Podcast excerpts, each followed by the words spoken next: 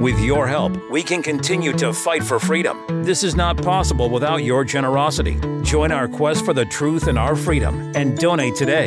Simply go to tntradio.live.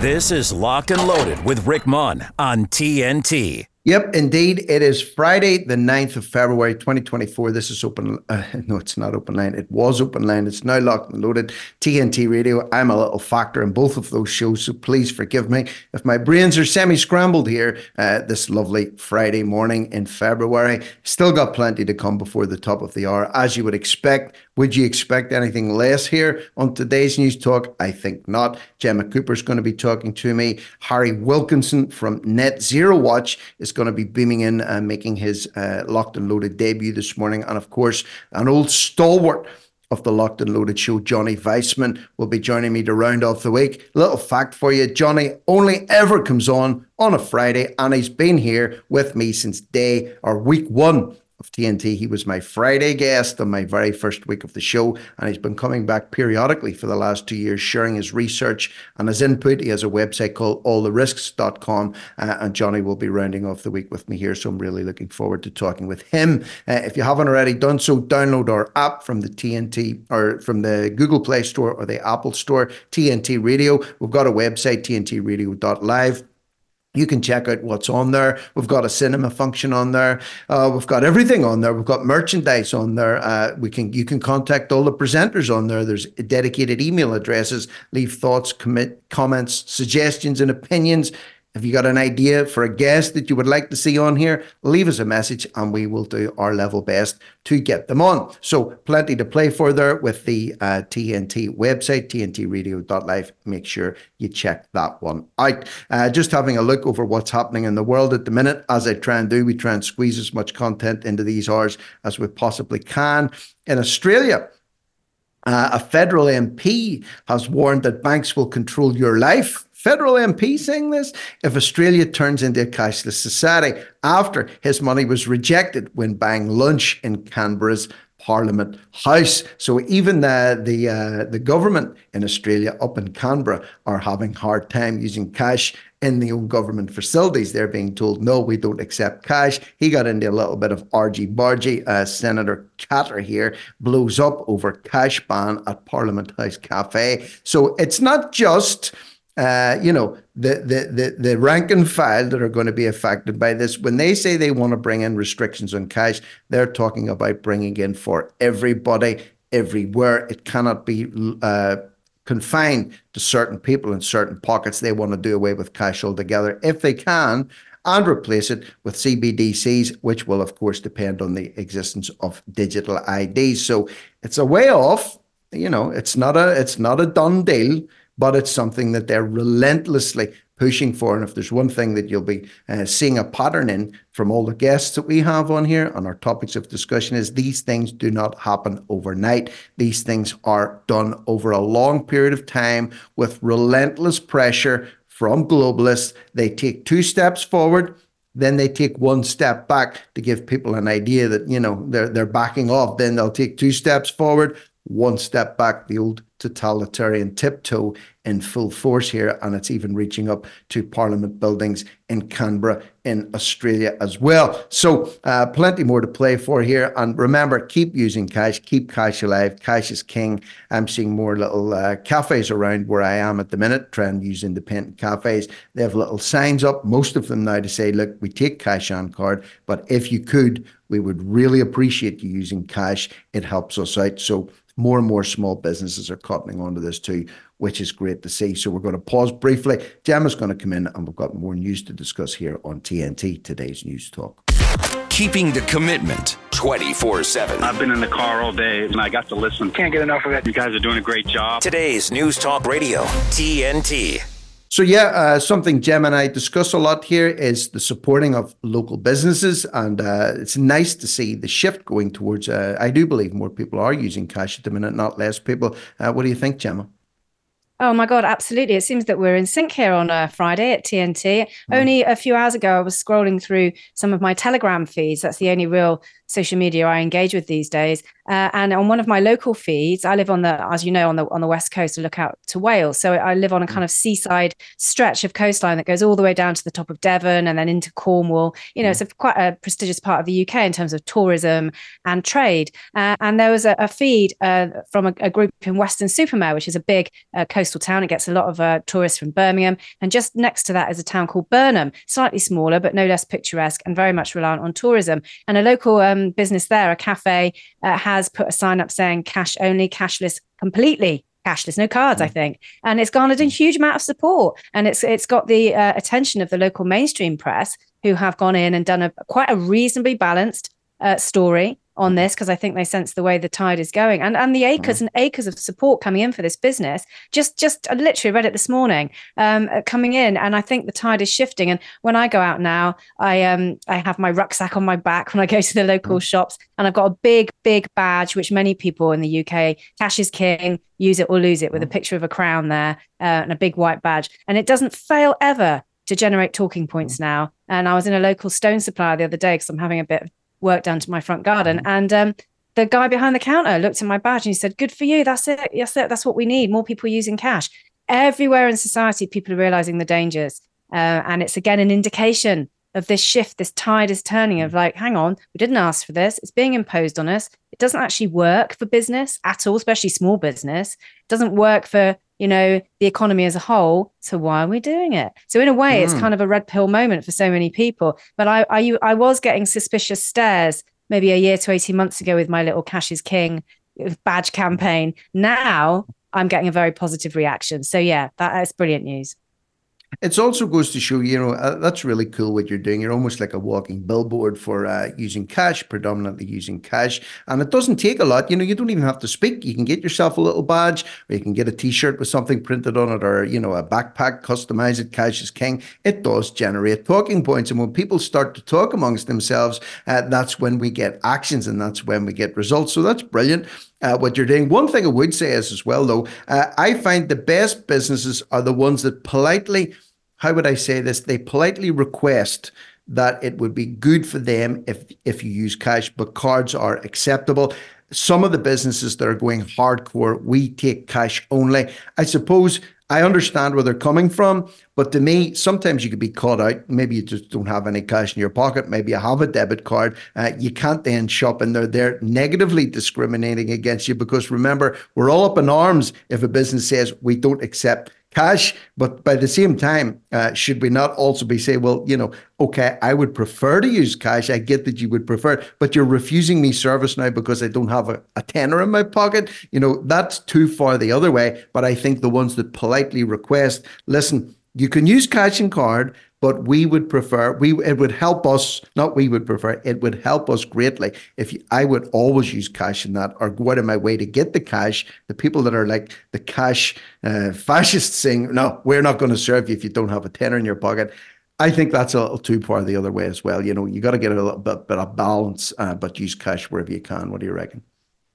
I think it's because there was such a relentless push for cash less inevitably yeah. the pendulum swings the other way for a little bit where there'll be a kind of pushback cash only actually yeah. you know if you're going to push cash le- cash less while push cash only and then the balance will be found the fulcrum point the midpoint will be found and i think mm. we're not far off that given the reaction mm. i am finding as a middle-aged woman with my one like you say my one woman keep it cash campaign i'm by far from the only campaigner on keep it cash in the uk by the way but um yeah you know it's a bit like uh, you just have to find that that midpoint. And when there was such a relentless tide coming in from banks and other organ and the corporations cash less inevitably the cash only pushback will be just as strong until we settle down and find the midpoint which I, I hope will be soon. I hope will be soon.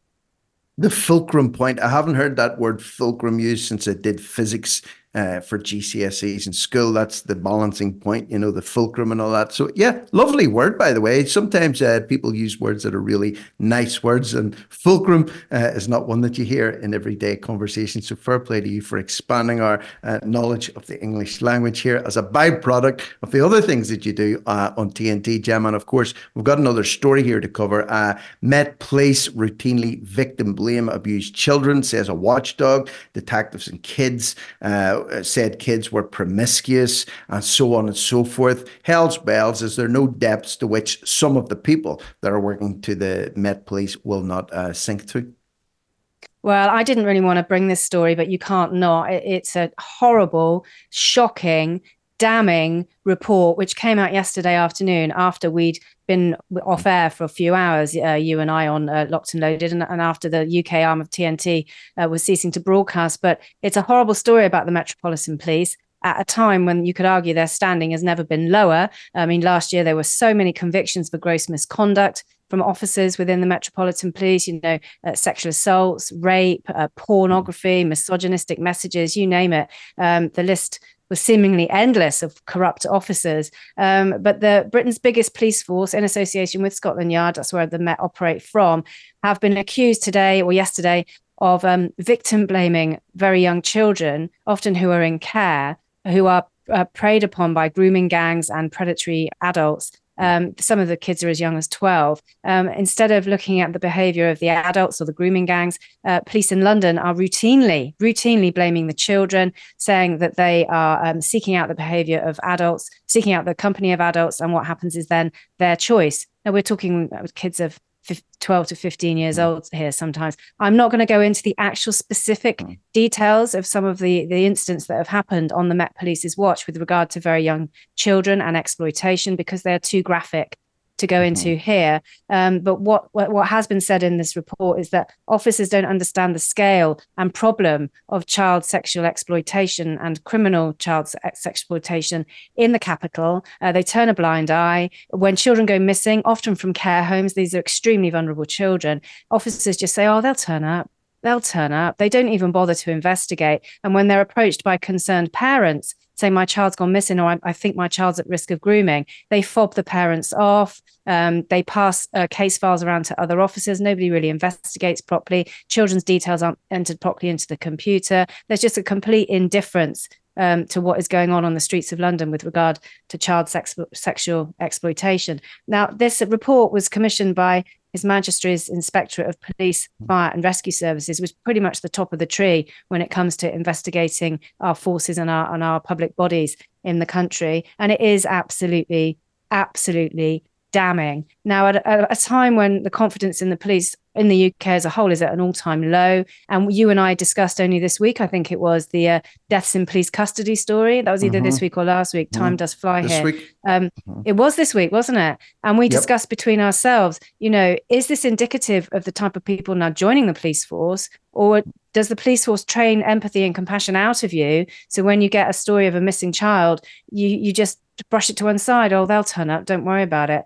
Um, they the, the report kind of says that the fault is that the officers aren't trained enough to understand the link between missing children and then child sex exploitation. They're not joining the dots. You know, if a child goes missing, are they being used on the streets mm-hmm. for, for sex and, and being pimped out? That's what they're saying. And more training needs to be done.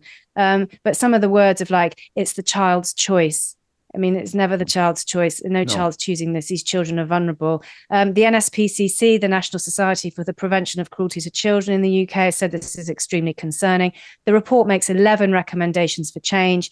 Unsurprisingly, the Metropolitan Police have just come out and said, we're sorry, because there's nothing else you mm-hmm. can say in the face of some of the evidence in the report. It's really graphic.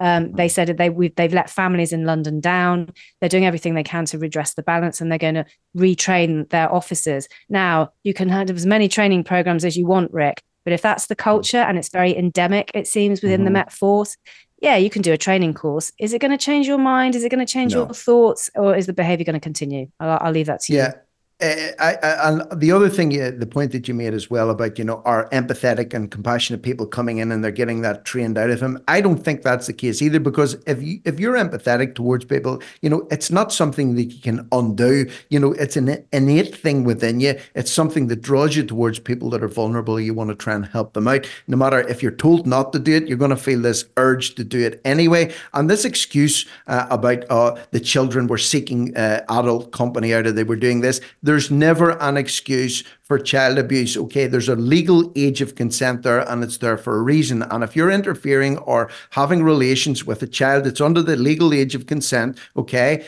it's against the law. It doesn't matter if you, oh, the child came looking for this and the child was drunk. It's a child, okay? You're supposed to protect children, okay? You're supposed to protect them and prosecute those that are abusing them. And yet we have this dismissive culture here uh, looking for a way to blame everybody except the perpetrators of these horrendous crimes that are being carried out against these poor, uh, vulnerable children. And, and they're repeatedly abused in many, many cases. These are not one off um, uh, scenarios here that we're talking about either, Gemma. These are systematic abuse cases that happen over very, very long periods of time, usually involving a lot of people uh, not just individuals. So horrendous altogether, but again, shining a light on the feelings, the multiple feelings uh, of the Metropolitan Police, an organisation that certainly does not look like it's fit for purpose, given the stories that we've been covering on it recently.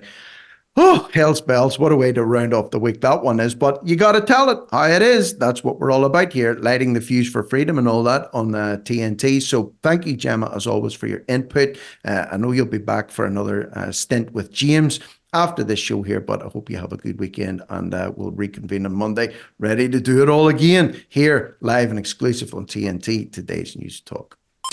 TNT. Sonia Poulton. You feel the need to describe yourself, along with being a useless eater, free speech isn't a phobia, as a male with a penis. Why would you feel the need to describe yourself as such? Well, you never know these days, do you? Anyone can have a penis, apparently, so just thought you better make sure everybody knows and that and that is the reality isn't it? Words have lost all meaning. And one of the things that i wanted you to come on and come and join me about and comment about is the whole issue of gender and transgenderism. Are you cis jack? No. There's no such thing.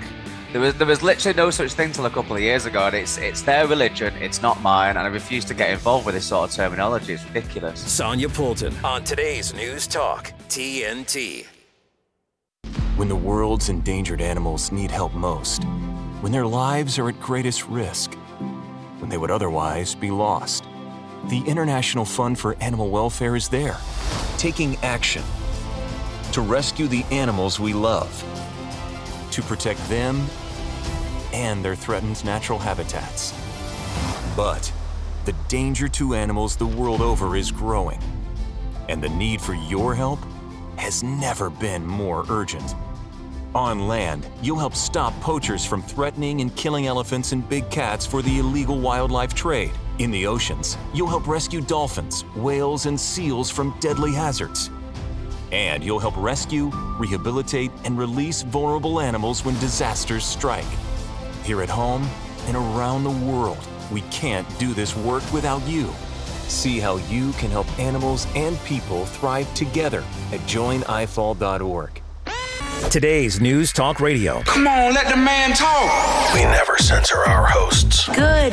Now, talk. Uncensored news. Today's News Talk Radio, TNT. Okay, I'm joined for the first time here today on Locked and Loaded on TNT by uh, Harry Wilkinson. Harry is the head of policy at Net Zero Watch, which, which is an excellent uh, page that you can follow, especially on the X platform, one that I've dipped into time and time again at Net Zero Watch. It's a campaign to highlight the serious economic and societal implications of expensive and poorly considered climate and energy policies. Uh, welcome to the show this morning, Harry. How are you doing? Good morning. Thank you very much for having me. It's a pleasure. Uh, some, of the things that we're going to talk about this morning, uh, I've been trying to cover them on and off since I've been on TNT over the last two years. You know, you have the like of uh, green policies and uh, climate ideologies that are being thrust upon the public. And for a time, it seemed like they were taking hold and biting, but I think they're starting to uh, crack a little and they're coming apart a little bit at the seams as people realize, hang on a minute, this should be a choice that I have if I want to go down the green route. I shouldn't be put in a headlock and dragged dragged down that road against my will? That's right. We saw all these commitments to net zero from governments around the world, all this level of ambition to impress maybe the fellow world leaders at the COP conferences and various international forums. But what there wasn't was a, a sense of realism. Could these targets actually be achieved? What would their impacts be?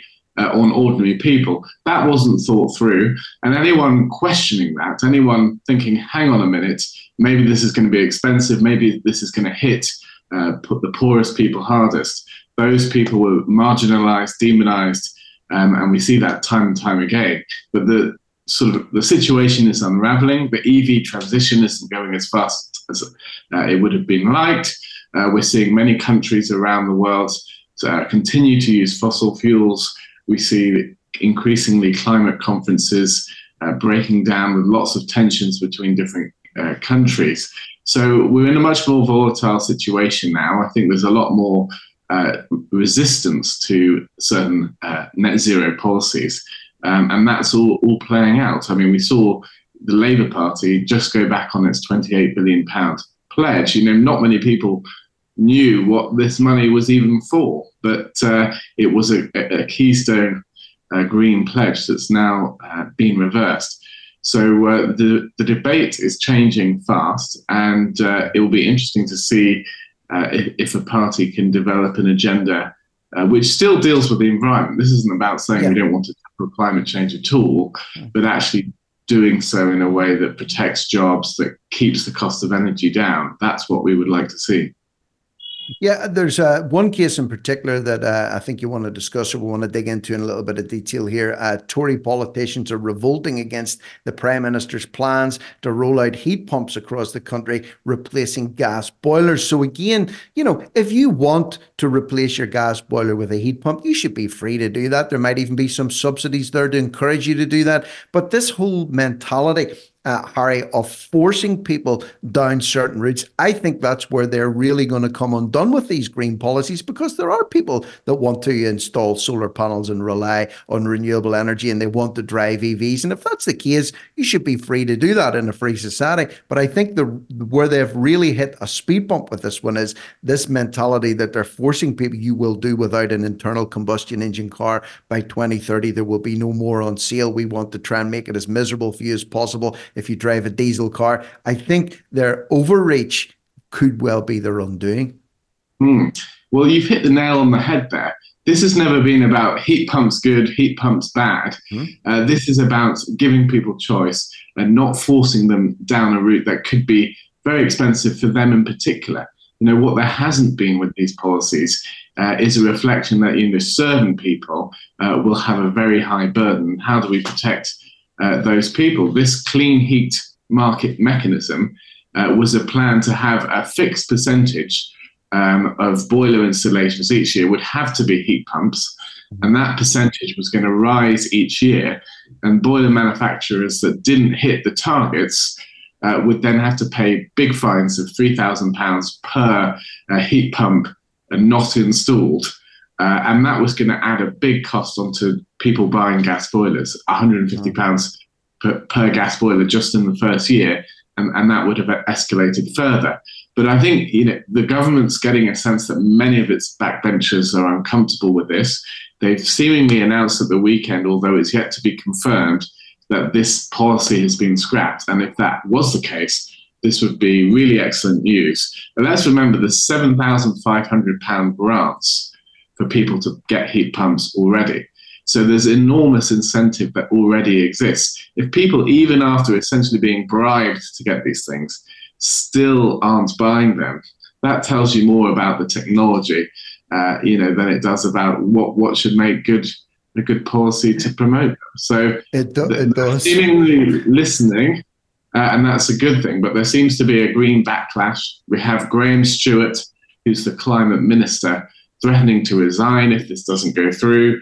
So the drama might not be over yet. It uh, may cause a consternation yet to come. Maybe there'll be a watering down of the policy. We'll have to see if that happens or whether it really will be scrapped altogether. Uh, one of the things that we've seen uh, with whenever the, the the the political parties have their tails between their legs, that you know they, they, don't get what they want, they do tend to back off for a while, let people cool down, and then come at things from a different angle. But I think uh, the fact that you have r- rightly highlighted there, even with a seven and a half thousand pound uh, subsidy incentive, they literally uh, can't give these things away, which is very, very damning uh, going forward. I think they'll find it very, very difficult to resurrect this somewhere down the line line and try and force it through uh, at a later date, Harry. So we've got to take a brief pause for some uh, news headlines. And when we come back, I want to look at uh, scapegoating, uh, you know, uh, the, the unraveling of the EV dream. Uh, a lot of owners are in shock at the minute with insurance premiums, taxing of the car, running costs of the car, replacement batteries. So they're trying to blame Rowan Atkinson and all this for his comments that he's been making on EV ownership. we'll dig into that in a little bit more detail when we come back here on TNT. Don't go away. We'll be right back. Here's a little news flash. TNT Radio News. Matt Boyland here with a look at your TNT headlines. Tucker Carlson has released his full two hour interview with Russian President Vladimir Putin. We'll bring you highlights throughout the day. The US Senate has advanced a $95 billion funding bill for Ukraine and Israel after border security measures were stripped out. And according to the Washington Post, Ukraine's front line could soon be about to collapse due to a critical shortage of soldiers. Are you enjoying listening to TNT Radio? Do you think we're doing a good job? Then please let us know. Why not leave us a like or a positive review or comment on Facebook, Gab, or Gettr? Help us get the word out as we cover the biggest topics of our time on today's News Talk, TNT Radio. Okay, talking with uh, Harry Wilkinson here from Net Zero Watch. Uh, talking now about EVs, uh, something that we've discussed an awful lot here on Locked and Loaded over the last few years. Last week it was, I think, I had a guy on called Jeff Buys Cars, Jeff Thompson. He has a really big YouTube channel. He's an unavowed petrol head, Harry. Uh, however, he took a Tesla out for an extended test drive, made a very detailed 55 minute video, uploaded it onto YouTube to say, okay, you know what? I love my petrol cars. I'm not against electric vehicles. I just don't want to be forced to drive one. So I'm going to take one out and I'm going to give you a warts and all summary of it. And, you know, his findings uh, were very, very telling. And I think they reflect bubbles bursting over people that were sold a, a green car dream versus the reality of running these EVs, you know, charging anxiety, range anxiety, charging rage. You can't find ports for it. Uh, cold weather startups uh, damage the battery. You could be out 20,000 quid. Insurance premiums going up through the roof. These are just a few things that people are discovering. And yet, they're trying to blame Rowan Atkinson, the Mr. Bean actor. He's now being blamed for slow EV car sales. Is it his fault? Is he responsible for taking the wheels off the EV market, or is the, the reality, the harsh reality of EV ownership actually now coming to bite their owners? Well, I think Rowan Atkinson's experience was just reflective of many, many uh, owners of electric vehicles. You know, the motor car is at the heart of the economy. It's at the heart of people's welfare. It's how they get to work. It's how they visit their families, how they go out and have fun. You know, getting people affordable uh, access to transport is something that governments should be focusing on. And yet, it seems like in this country, at least, it's going backwards. All forms of uh, transport seem to be getting more expensive. That means people can't afford to find jobs in the places that they would like to. Uh, and, and the dream of car ownership for many people in the future seems to be dying.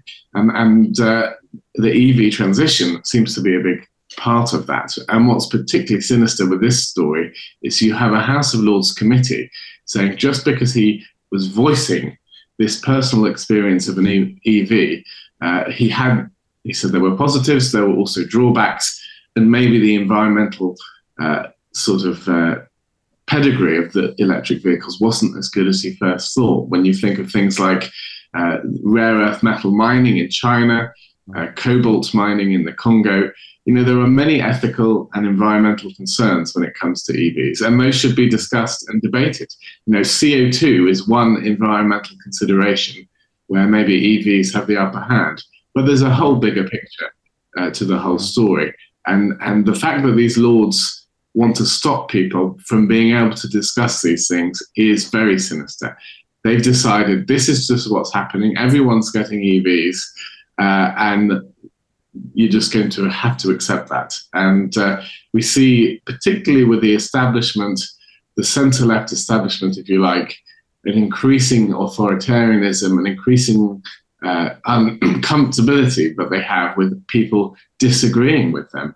You know, they have a case, they're very welcome to make it. I want to hear what their arguments are, yeah. but they don't seem to want to listen to what we have to say. They just want to uh, shut us down. Yeah, they do. Uh, here's the thing as well, Harry. Uh, when you buy an EV, it's obviously a, a, a, big expense. They're not cheap to buy these things. And when Jeff Thompson from Jeff Buys Cars uh, was talking with me last week, he said one of the, the, the telltale signs that the bubble could be bursting in that market is the residual values of these cars is dropping really, really sharply. So there's a really heavy depreciation in EVs. They're really not holding their value. Uh, and there's a lot of used EVs sitting on uh, forecourts. They're not being sold on. People aren't buying them up uh, secondhand as well. As well as that, if you factor in things like insurance renewals, um, I mean, I don't know about you, but most people that I talk to at the minute, when they've had their annual insurance premium in over the last few months, it's really went up quite significantly. And that's just for petrol cars, that's for diesel cars. Apparently, it's because of a shortage of spare parts and one thing and another, and they can't get courtesy cars to put people in after accidents. But EV owners uh, are getting a real shock in some cases. Uh, they're being quoted uh, multiple thousands of pounds, uh, up from hundreds of pounds uh, to renew their premiums. It's almost as if some insurance companies don't actually want the business. So they're trying to discourage people from renewing by putting the premiums up through the roof. Well, you, you do worry about the supply chains here because many companies have taken executive decisions that they're moving to EVs, that their supply chains are going to be reorientated towards the servicing and production of, of EVs. And that decision has been taken without actually, you know, consulting consumers and just assuming that they would adapt to the changes.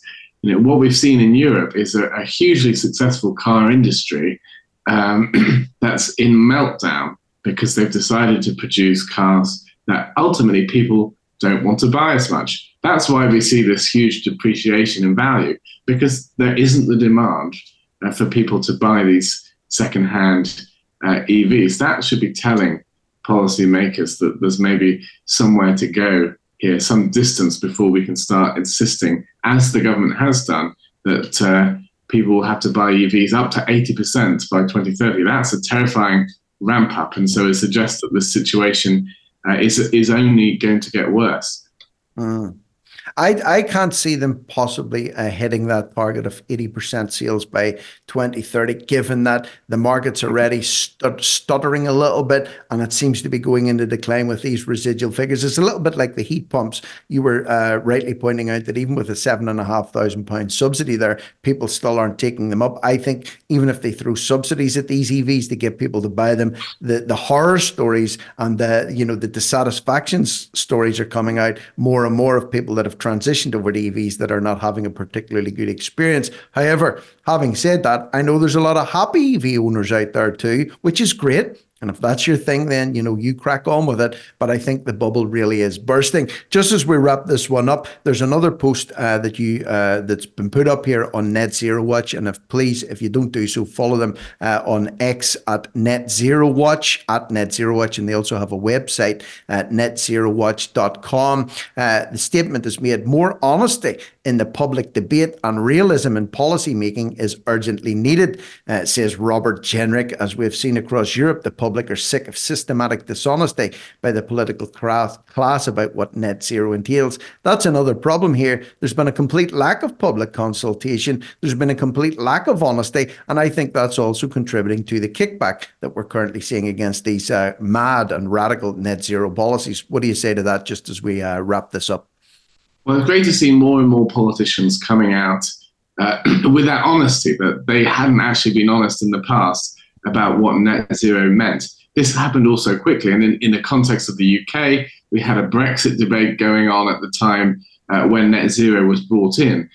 So Parliament was distracted and it's never really uh, dealt with uh, the policy implications properly. It's never really had that inquiry into the costs. It's never really uh, had the level of scrutiny that you would expect such an enormous policy. This has become perhaps the, the most significant element of, of UK government policy making. So, but yeah. people are, are, starting to stand up, they're starting to realize, uh, and so I think we're, we're moving in a more positive direction.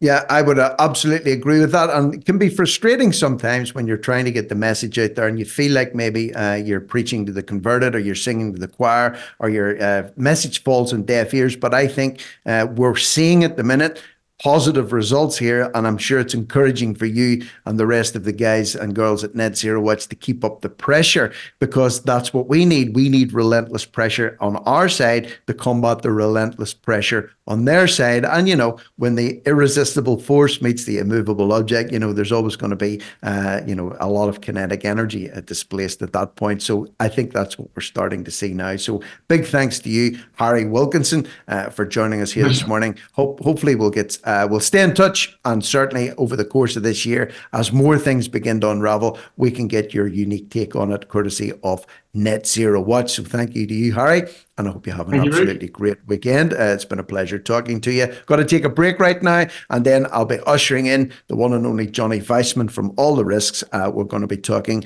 uh, inquiries, reviews, shenanigans, and skullduggery to round off the week here on TNT. Today's News Talk. With his expert analysis and opinion, this is TNT Radio's Timothy Shea. What a coinky dink! Nikki Haley had a record fundraising month in January. January ended last Wednesday, and last Wednesday was the day that Nikki was in Miami Beach meeting with a Democrat billionaire mega donor. Yeah, I'm sure those three things had nothing to do with each other. Right. Tell you something else that has nothing to do with anything. And that's Democrat politicians with R's after their name, like Nikki, like Chris Christie, like Lindsey Graham, like Mitt Romney, like Liz Cheney, Adam Kinzinger, you know the type, and Republican values. And yet, all of them claim that they are in politics to preserve and uphold Republican values. Now, if you want genuine Republican values, you've got to look at Donald Trump, at the America First agenda. You've got to look at what make America great again really means. It means a rising tide lifts all boats. It means prosperity for regular workaday people, not just elites whose values are more in line with Davos than with those in the Dakotas. From MAGAInstitute.com, this is Timothy Shea for today's News Talk, TNT. The next time you think you can illegally handle your mobile phone while driving and get away with it, think again. Phone detection cameras are in operation on New South Wales roads. Hello. So if you're driving and illegally handle your mobile phone, you can stop it or cop it. You're with Rick Munn on today's News Talk Radio, TNT. Okay, we're almost there. 19 minutes of magic left before I depart off into the real world for the weekend. And I'm very happy to spend the next 19 minutes in conversation with my old sparring partner from All the Risks, the one and only Jonathan Weissman. You can follow him on the X platform or Twitter. Call it whatever you want at All the Risks. And also, he has a website, alltherisks.com, where all his information, research, and musings on what's going on in the world can be found there. Jonathan, how are you today? Doing really well, Rick. As always, pleasure and a delight to be here. And um, hey, everyone listening at TNT Radio.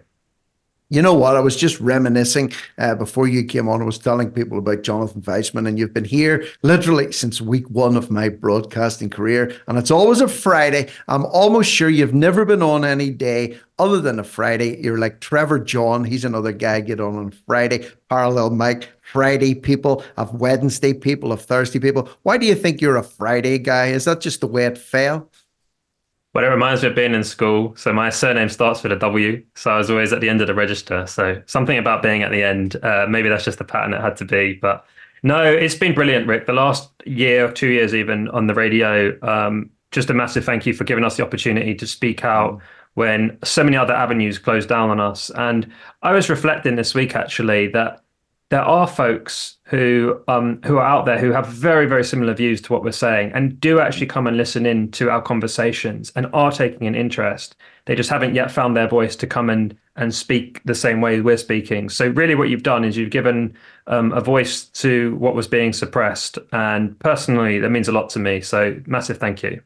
Well, you're very, very welcome. Of course, you give up your time and uh, impart all the research that you've been doing in your own time uh, here for the benefit of our listeners. So, for that, we're also grateful as well. But more importantly, uh, it hasn't just stopped with the two of us. Uh, the, the net has expanded a little bit. And for example, I want to look a little bit about one of the groups that you're involved in. And I've been fortunate enough to talk to the members of as well, which is the VIBS uh, NI group, which is the Vaccine Injured and Bereaved Support Group for Northern Ireland. Uh, they have a website, VIBS ni.co.uk.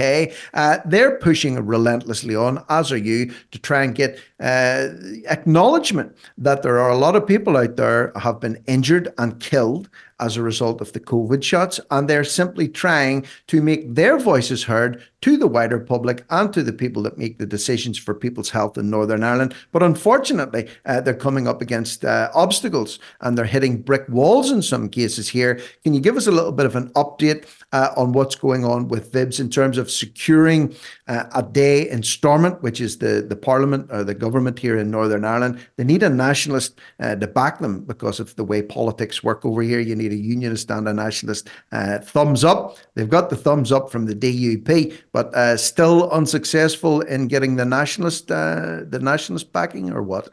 That's the case, yeah. So there has been obviously one significant step change, which everyone locally would know, which is that the devolved government, which is called Stormont, which meets just outside Belfast, has just now um, started to reconvene as of last Saturday. So there is an opportunity now on the assembly floor for uh, those politicians who are supportive and who are speaking out to put more pressure onto the um, uh, nationalist politicians who won't sign up. So, for example, I'm thinking of uh, folks like Jim Shannon, who um, is an MP and recently um, joined Angie Bridgen with some other DUP MPs um, in an event just outside um, one of the Parliament buildings, basically, just not the main House of Commons, but one of the other buildings. And he said, look, he's been vaccinated, and he said he's lost his mother to COVID, things like that. And nevertheless, he's starting to be contacted by constituents and by concerned residents who've been vaccine injured or are advocates. So that's the kind of thing that our group would do, which would be to try to meet with the politicians, try to build those relationships up, try to convey the frustrations and concerns of the uh, those who've been injured and um, and then ultimately put pressure on whether that's in the uh, political sphere or even just on social media, which is another component to the strategy. I suppose we're all being quite well practiced the last couple of years in using social media as a way to kind of counterattack, as a way to make our point known, and also to mm-hmm. apply some pressure. And I suppose that's something that I can really relate to because what I felt I had to do within the context of the church, my goal and my fight was always the vaccine in particular. And yeah. I was against the other things, but that was my fight. I felt I really had to come down very hard with a lot of data and um, a very full and complete picture to try to shut up people, literally shut them up, who didn't know what they were talking about, who were extolling something they didn't understand. So it was a form of placing pressure on people. And that's really the same thing our group's doing in a slightly different way. Now, our goal here is to have um, a signature so that we can have our event now that Stormont's back and running.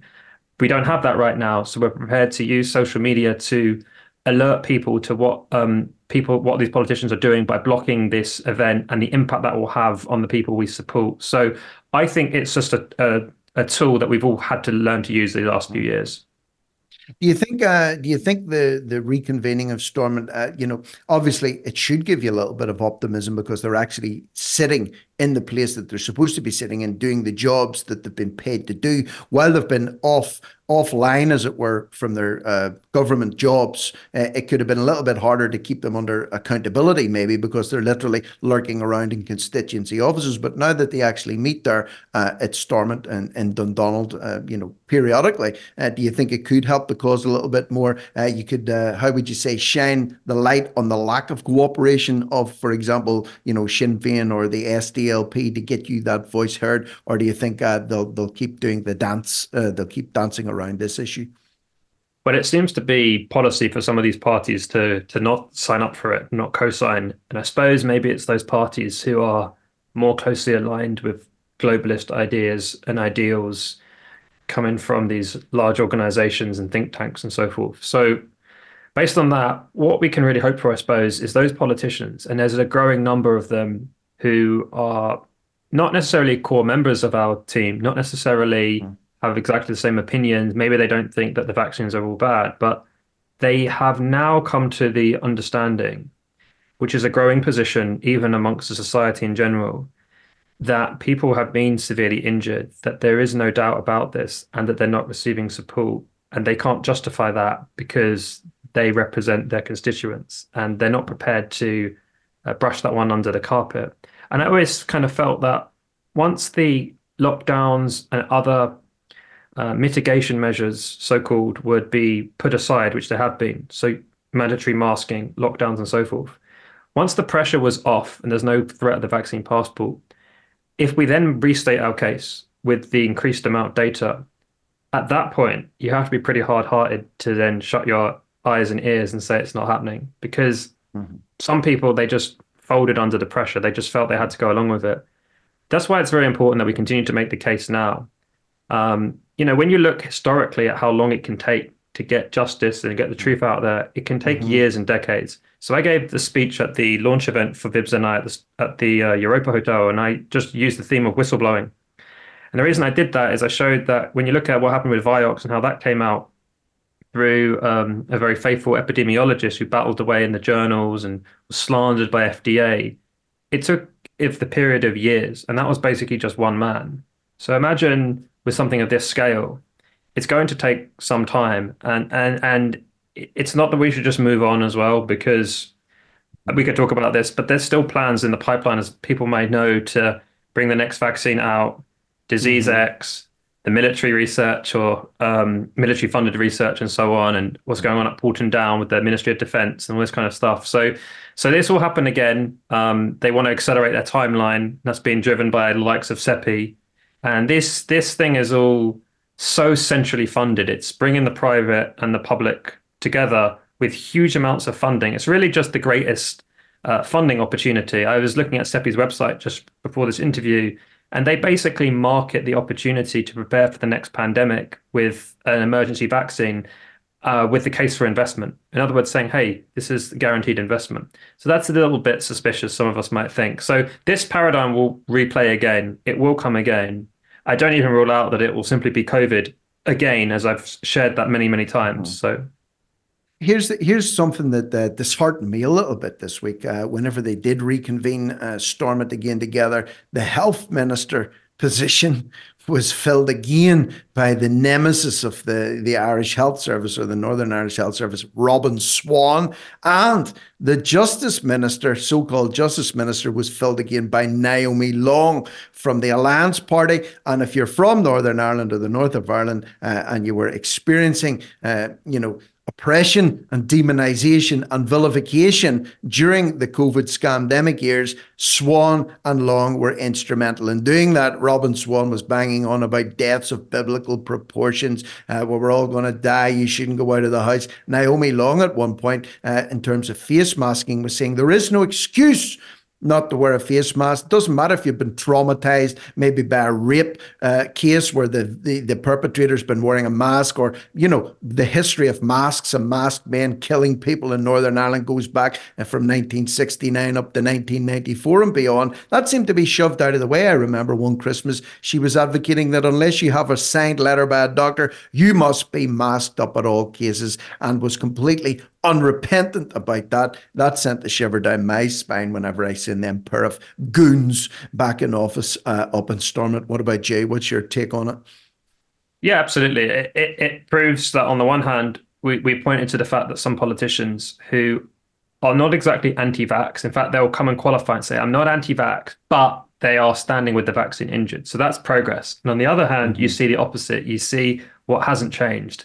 So yeah, in in in, in the Alliance Party and the likes of the UUP, I don't think we're seeing that's the Ulster Unionist Party that Robin Swann's mm-hmm. a member of.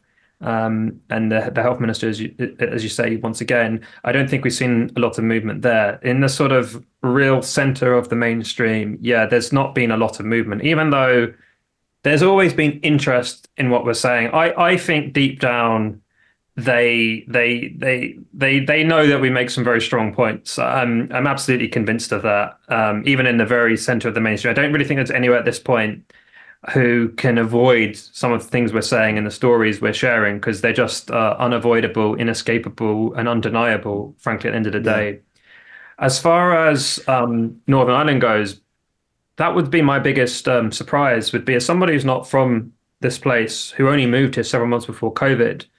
I, I thought that the people themselves would not put up with the face masks and also with um, uh, discrimination as well.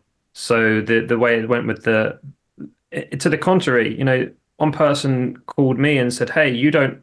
Because I was obviously taking the stance publicly against the, the vaccines, that you don't know the history of Northern Ireland and we've had a lot of division, as if I was adding to the division. So I think what you notice is when it comes to learning historical lessons, people don't often learn the best lessons. And we, we know that because the media often paint people up as Nazis who are the total opposite. They're often like freedom fighters, you know, like in a genuine sense. I mean, they love freedom, not they take weapons.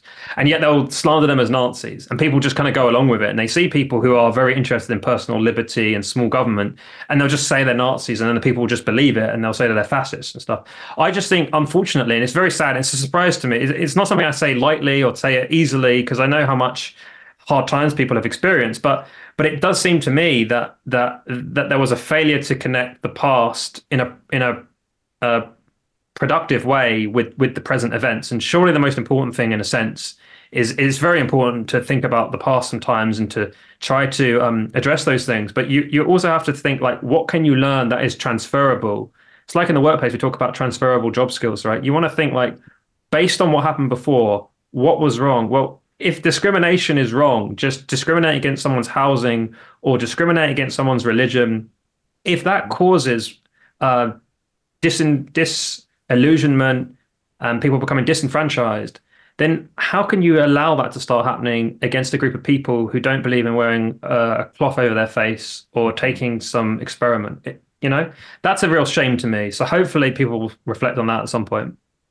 You would you would like to think so. Uh, one of the things that it seems to be governments are very good at at the moment is doubling down and dismissing things. Uh, last week, I think it was last week, you'll have probably seen Rishi Sunak uh, relishing at the, the the ability to take to the podium in the House of Commons and reiterate that the COVID vaccines were in fact safe. Notice the word he dropped effective off there, but he still is adamant that these things are safe. We're seeing inquiries happening. Uh, Ireland uh, has been uh, clear, the Republic of Ireland has been clear that any COVID investigation will not result in anybody being prosecuted because nobody did anything wrong. In Scotland, we have Nicola Sturgeon uh, deleting WhatsApp messages hand over fist and some of the language that she came out with uh, to describe various other politicians in the UK uh, during the, the scandemic years was colourful to say the least. But, you know, she's not backing down from that. And then in Australia, as well. Uh, this week, uh, it was uh, announced at the Australian Senate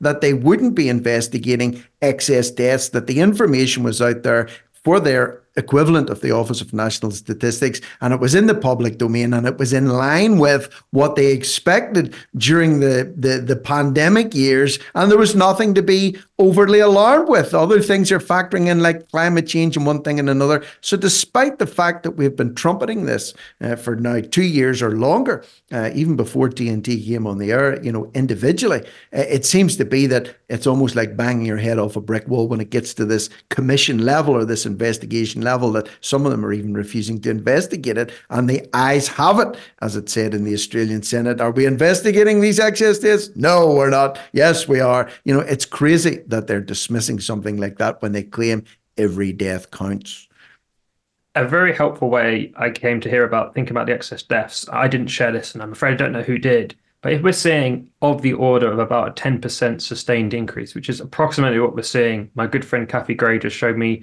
mm-hmm. some data tables. I think they're coming from NISRA in Northern Ireland, which is a statistics research agency, and it's showing approximately 10% there or thereabouts. If you think about, you know, say for example, you were a person who would know a lot of people, thousands of people, let's just say, and on average, every year, 10 people die that you know. If there's a 10% increase, 11 people die.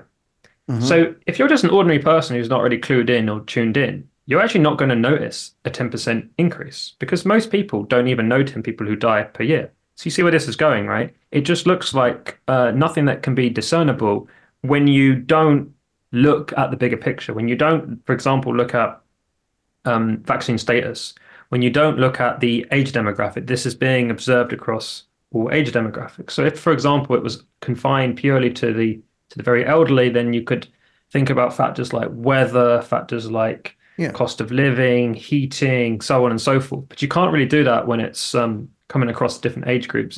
And then the second thing I'd just commend everyone to do when we're still not facing, as you say, commission level justice is I just retweeted Dr. David Cartland's seven and a half minute video from a hospital, and it's just excellent. He's just saying this is very concerning as well. They're still seeing these new presentations of mm-hmm. these conditions that are not to be expected in younger age groups, people in their 30s, for example, cancer, turbo cancer, um, blood mm-hmm. clots. I know of a case of pericarditis not that long ago, someone I know, and I don't think they just received a vaccine anytime recently. So again, it's that um, effect of these uh, adverse reactions happening a couple of years later, which may be coming to the fore. So very concerning. But yeah, do check out Dr. David Cartland's video on my um, Twitter account. Worth watching. Yeah, which is all the risks at all the risks. And of course, uh, Jonathan's website, alltherisk.com, has all the information and research that he's been doing. And you know what? Uh, it's not just Doctors are saying that things are amiss. Undertakers are going on about fibrous clots. Undertakers are getting real good business at the minute. I'm sorry to say, but I've been taken to checking my the the, the legendary undertaker for the last place that I lived, the town that I was born and grew up, and I'm checking once a month now. The death notice is there, and I'm sorry to say this, it's a little bit morbid, but there's a huge spike, especially in young people dying. Some of them uh, I knew. I'm not a young man like you, Jonathan. I'm in my 50s now, or heading into my 50s. Uh, uh, thank God I'm not as old as Murray in the studio there. He's uh, approaching 75. But, you know, we all sit somewhere on that age spectrum, but we've got to be aware of this stuff. We've got to understand what all the risks are. And, Jonathan, just like that, just like that, time is gone. Time is gone for another month. But massive thanks to you uh, for beaming in this morning uh, and lending us uh, your expertise and the results of your research and your opinions on this very important issue. I'm Rick Munn. This is TNT. James Freeman is coming on next on the Freeman Report. Stay tuned for more magic here on the one and only TNT, today's news talk.